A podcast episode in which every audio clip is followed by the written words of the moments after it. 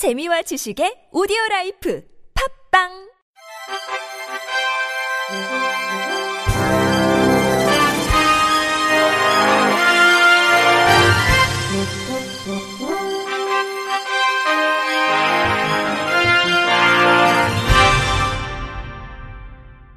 청취자 여러분 안녕하십니까? 5월 16일 화요일 KBS 뉴스입니다.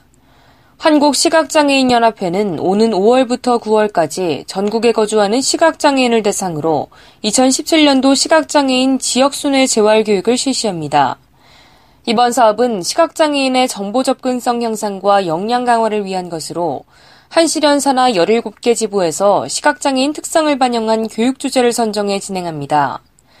해당 지역에서는 시각장애인 역량 실태 및 위생관리, 시각장애인 일자리 사업, 시각장애인의 올바른 손 씻기와 결핵 예방법 등 맞춤형 정보를 제공할 예정입니다. 또한 변경되는 장애인 복지 사업 및 복지 서비스에 대한 정보는 ARS 1577-6655번을 통해서 연중으로 확인할 수 있습니다. 교육에 대한 자세한 사항은 한시련 중앙회 또는 해당 지역 지부로 문의하면 됩니다. 주식회사 다누온이 주관하는 에이볼튼이 지난 4월 29일과 30일 1박 2일로 스타트업 캠퍼스 2층에서 열렸습니다. 이번 에이블톤 행사는 시각장애인도 사용 가능한 어플리케이션 개발을 주제로 실생활에서 편리하게 사용할 수 있는 모바일 콘텐츠를 개발하는 행사로 진행됐습니다. 참가한 4개 팀은 스마트폰을 사용하는 시각장애인을 지하철 공익요원에게 연결시켜주는 어플, 공공장소 편의점 24시 약국 등 주변 편의시설 안내 어플, 시각장애인들이 공공도서관을 쉽게 이용할 수 있도록 도와주는 안내 서비스, 시각장애인을 위해 발걸음을 측정하여 정보를 제공하는 실내용 내비게이션 등 획기적인 모바일 콘텐츠를 선보였습니다. 이 중 시각장애인들이 공공도서관을 쉽게 이용할 수 있도록 도와주는 안내 서비스를 모티브로 한 사필 귀정팀이 접근성 고려, 아이디어 및 현실성 등의 카테고리에서 우수한 점수를 받아 대상을 차지했습니다.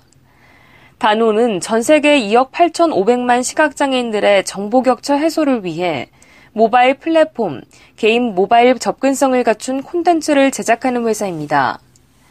올 4월 시각장애인들이 사용할 수 있는 어플리케이션을 모아 큐레이션하고 시각장애인용 모바일 생태계를 조성하기 위한 BF앱스 모바일 앱을 출시했습니다. 단오는 시각장애인의 의견이 반영된 다양한 아이디어들이 출시될 수 있도록 투자 연계 및 교육 컨설팅을 지원할 계획입니다. SC제일은행은 지난 12일 서울 강북구 수유동 한빛맹학교에서 꿈백과 사전 기부식을 가졌다고 15일 밝혔습니다. SC제일은행은 지난 2월 진행한 착한 도서관 프로젝트 시즌6를 통해 120명의 목소리 기부자를 선발해 꿈 백과사전을 제작했습니다. 이날 기부된 꿈 백과사전은 한국시각장애인연합회 미디어 접근센터를 통해 전국 시각장애인 유관단체 및 맹학교에 배포될 예정입니다. 아울러 시각장애인은 물론 일반인들도 쉽게 접해볼 수 있도록 무료 스마트폰 앱으로도 제공될 예정입니다. 김미란 SC제일은행 지속가능 경영팀장은 꿈백가사전은 시각장애 청소년들이 다채로운 미래를 꿈꾸는 데 도움이 될 것이라며 SC제일은행은 장애를 넘어 누구나 즐거운 미래를 꿈꿀 수 있도록 아동과 교육 분야에서 사회공헌 활동을 계속해 나갈 것이라고 전했습니다. 한편 SC제일은행의 착한 도서관 프로젝트는 일반인 목소리 재능 기부를 통해 시각장애인을 위한 실용 문화, 오디오 콘텐츠를 개발 및 기부하는 사회공헌 활동으로 2017년부터 7년째 진행되고 있습니다. 현재까지 총 29만여 명이 참여했으며 디지털 오디오 콘텐츠 3,400여 종과 2만 1,400부의 오디오북과 점자책이 제작됐습니다.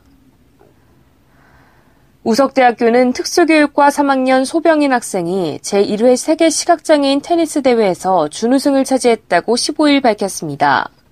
소병인 학생은 6일부터 13일까지 스페인에서 열린 이번 대회 저시력 단식 부분에 대한민국 대표로 출전했으며 결승전에서 스페인의 가르시아 시모에게 세트 스코어 2대 0으로 패했습니다. 소병인 학생은 많은 분이 격려와 성원을 보내주신 만큼 우승으로 보답하고 싶었지만 준우승에 그쳐 아쉽다라며 앞으로 있을 한중일 대회에서 우승해 성원에 보답하도록 노력하겠다고 전했습니다.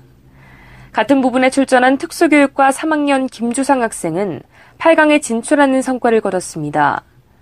정진자 특수교육과 교수는 물심양면으로 지원해주신 많은 분에게 감사하다며 앞으로도 시각장애인 테니스 대회에 많은 관심과 성원을 보내주시기 바란다고 당부했습니다. 한편 이번 대회에는 대한민국을 비롯해 스페인, 영국, 독일, 멕시코 등 11개 국가 62명의 선수가 출전했습니다. 우리 동작장애인 자립생활센터는 오는 27일부터 28일까지 서울 동작구 동양중학교에서 제2회 중증장애인의 건강 증진을 위한 우리둘이 쇼다운 대회를 개최합니다. 쇼다운은 탁구와 마찬가지로 테이블에서 두 선수가 각자의 라켓으로 하나의 공을 치고받으며 겨루는 구기 종목입니다. 테이블의 양쪽 끝에는 골포켓이라고 부르는 반원 모양의 구멍이 뚫려 있어 그 안으로 공을 집어넣으면 점수를 얻게 됩니다. 쇼다운 저변 확대와 시각장애인의 건강 증진에 대한 동기부여를 목적으로 열리는 이번 대회는 남자부와 여자부 개인전으로 진행되며 1위 50만원, 2위 30만원, 3위 20만원의 상금이 주어집니다. 쇼다운에 관심이 있는 등록장애인이면 누구나 참가할 수 있으며 오는 19일까지 센터 홈페이지에서 신청서를 내려받아 작성 후 이메일로 접수하면 됩니다. 장애인 기업종합지원센터와 성북시각장애인 복지관이 2017년 장애인 맞춤형 창업교육 안마원 창업과정에 참여할 시각장애인을 오는 26일까지 모집합니다.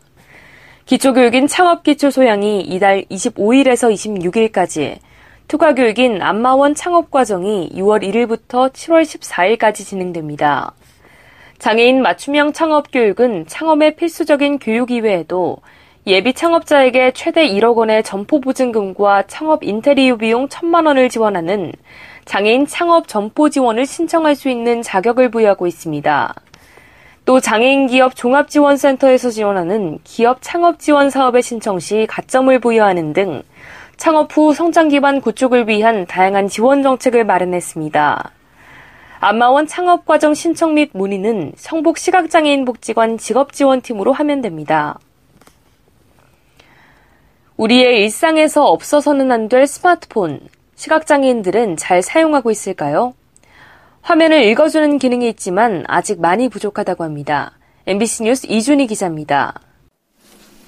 시각장애인 손지민 씨는 약속 장소에 갈 때마다 사전 조사에만 1시간을 씁니다. 손지민 시각장애인 찾아가려고 하는데 위치 좀 확인하려고요. 몇 초면 길을 찾아주는 지도 앱이 있지만 화면을 제대로 읽어주지 않아 무용지물입니다. 손지민 시각장애인 거리 정보만 나오지 어디에서 몇 번 버스를 타는지 어디에서 하차를 하는지 두 달 뒤 엄마가 되는 조현영 씨는 쇼핑몰 앱으로 아기 용품을 구매하려다 결국 포기했습니다. 조현영 시각장애인 JPG, 이미지, 디툴 JPG? 그게 무슨 말인지 전혀 모르겠어요. 스마트폰에서 시각장애인 모드를 켜면 화면에 있는 문자나 이미지를 소리로 읽어주는데 변환 작업을 엉터리로 한 앱은 엉뚱한 말이 튀어나오는 겁니다. 은행 앱은 더 심각합니다. 공인인증서 자판은 소리가 나지 않고 신분증을 찍어서 전송해야 하는 곳도 있어 민감한 개인정보를 남에게 알려줘야만 가입이 가능한 꼴입니다. K뱅크 가족분들이랑 여기서 같이 진행해 주셔야 될 것 같습니다. 페이 서비스도 마찬가지. 마지막 단계인 서명 영역입니다. 하지만 아무것도 입력되지 않아 결국 등록 자체가 불가능합니다. 문영남 숙명여대 교수 비용이 어마어마하게 드는 것도 아닙니다. 관심과 인식 부족 때문에 시각장애인을 얼마나 배려하는지를 평가하는 모바일 앱 정보 접근성 점수는 4년 연속 70점대 수준. 미국과 유럽연합처럼 모바일 앱의 정보 접근성을 의무화하는 법안은 6개월째 국회에서 잠자고 있습니다. MBC 뉴스 이준입니다. 끝으로 날씨입니다. 전국이 대체로 맑겠으나 경상 내륙 지역에서는 오후에 구름이 많고 곳곳에 빗방울이 떨어지겠습니다. 아침 최저 기온은 9도에서 15도, 낮 최고 기온은 19도에서 27도가 되겠습니다. 바다의 물결은 서해 앞바다와 남해 앞바다에서 0.5m, 동해 앞바다에서는 0.5에서 1.5m로 일겠습니다. 이상으로 5월 16일 화요일 KBS 뉴스를 마칩니다. 지금까지 제작의 안재영, 진행의 주소연이었습니다. 고맙습니다. KBIC.